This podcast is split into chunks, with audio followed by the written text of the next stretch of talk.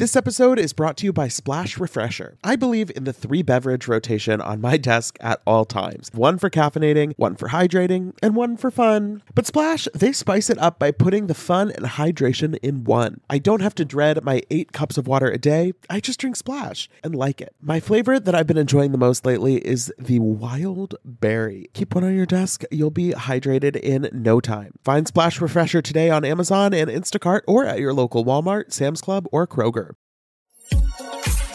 Betches Media presents Ha ha, laugh, funny. Mention It All, a Bravo by Betches podcast We don't say that, but now we said it. with Dylan Hafer. Who gonna check me, bro? Hey everyone, welcome back to the Mention It All podcast. I'm Dylan Hafer, and we're back on Fridays. After a week off for Thanksgiving or for Black Friday shopping or whatever you like to do over your long holiday weekends, there was no Winter House to talk about. And, you know, I wasn't going to talk about anything if I wasn't talking about Winter House.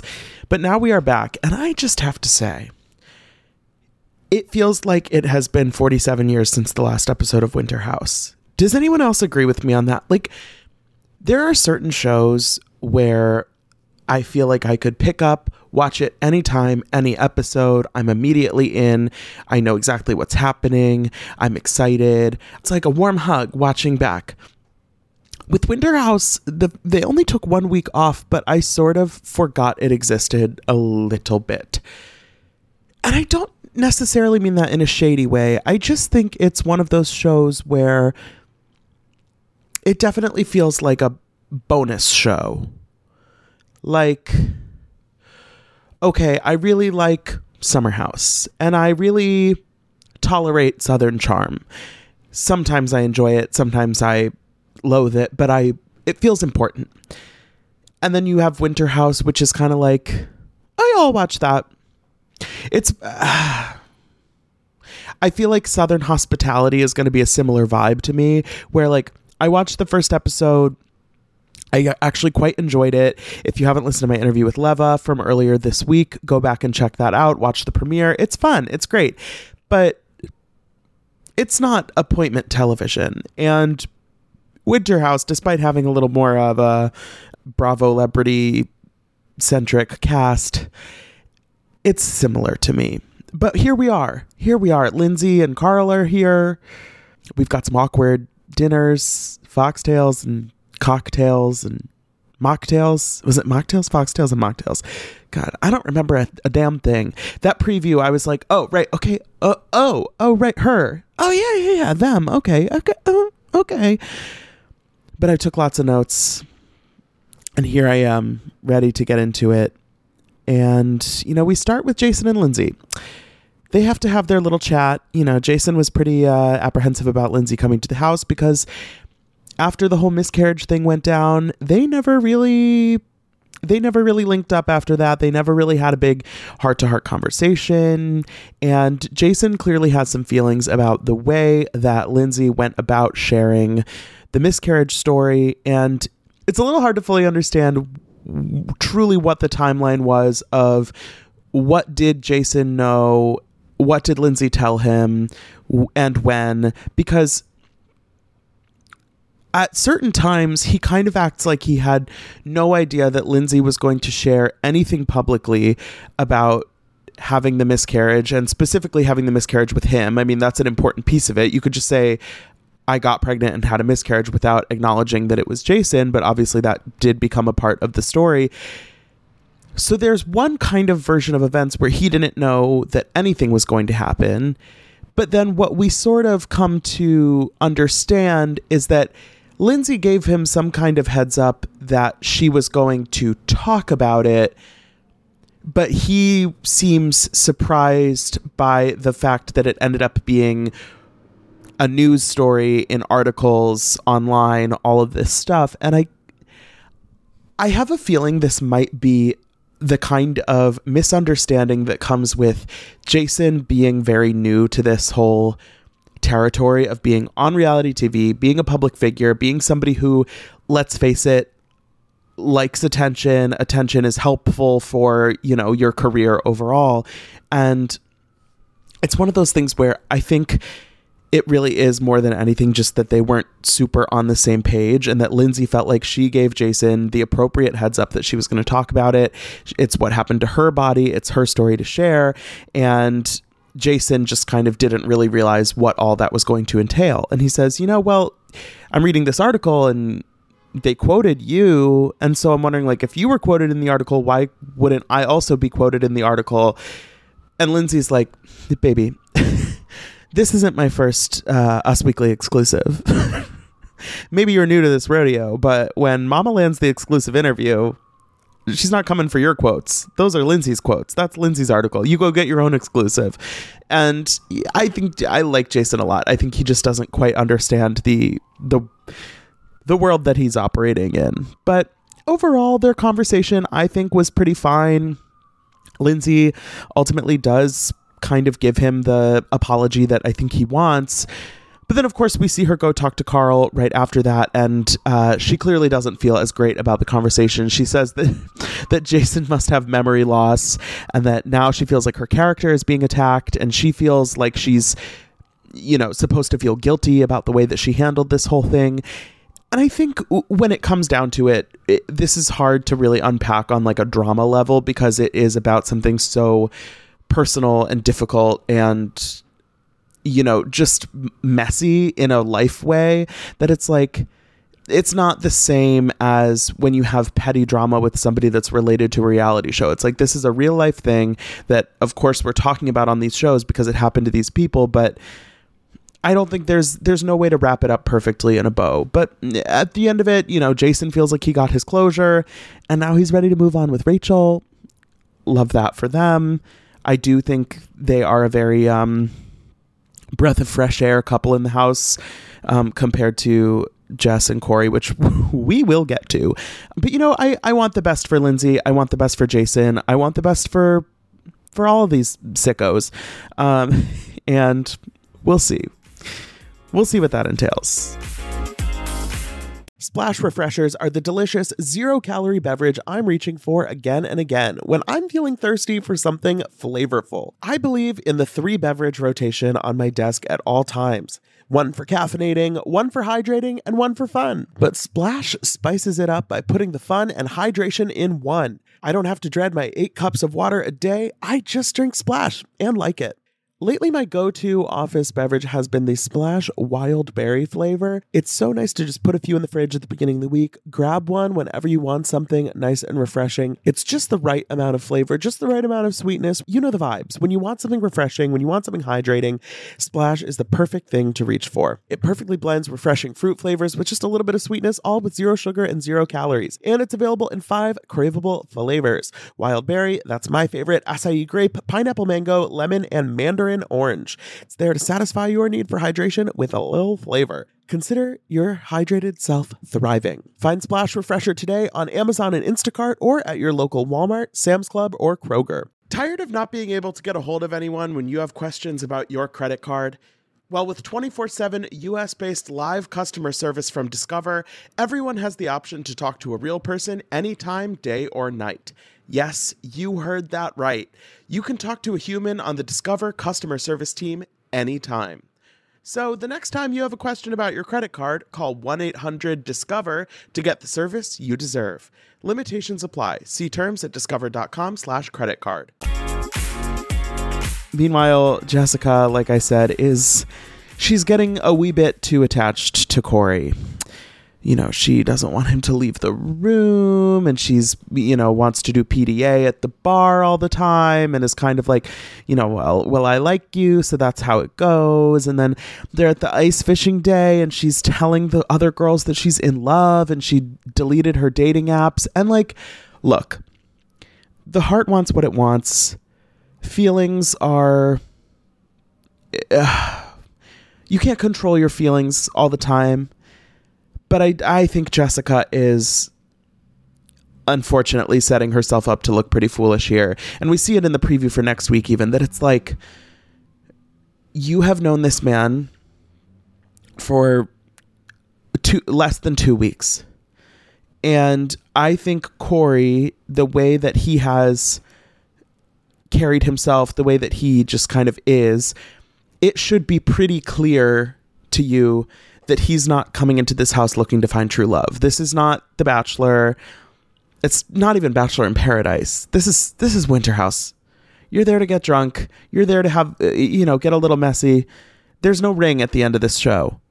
And I think I think Jess is I hate to throw uh, the D word. She's being a little delusional. When she says in the confessional with a little too much of a straight face that one day in the house equals two weeks in the real world. So technically, they've been together for two months. I don't think she knows what technically means. Like, I think she meant to say, like, so in a way, if you think about it, it's kind of like we've she's saying like, no, we've we've been together for 2 months because it's been 6 days in this house and that's that. That's all. And uh, I like Jessica enough and I just think that she is kind of being her own worst enemy here and she's not to she's not to be happy at the end of it. She already feels isolated from the other girls and then I think she's maybe overcompensating with the relationship with Corey. But it's just, it's just, she's not, they're not on the same wavelength. And her being more all over him isn't going to make him want to, you know, be exclusive with her and be in a relationship and XYZ. If anything, it's going to push him in the opposite direction because I think he thinks that she's cool. He thinks that she's fun. He thinks that she's hot. He's having a good time hanging out with her. But if she starts taking things to a level that he isn't looking for, uh, it's tricky. It's tough. Hmm.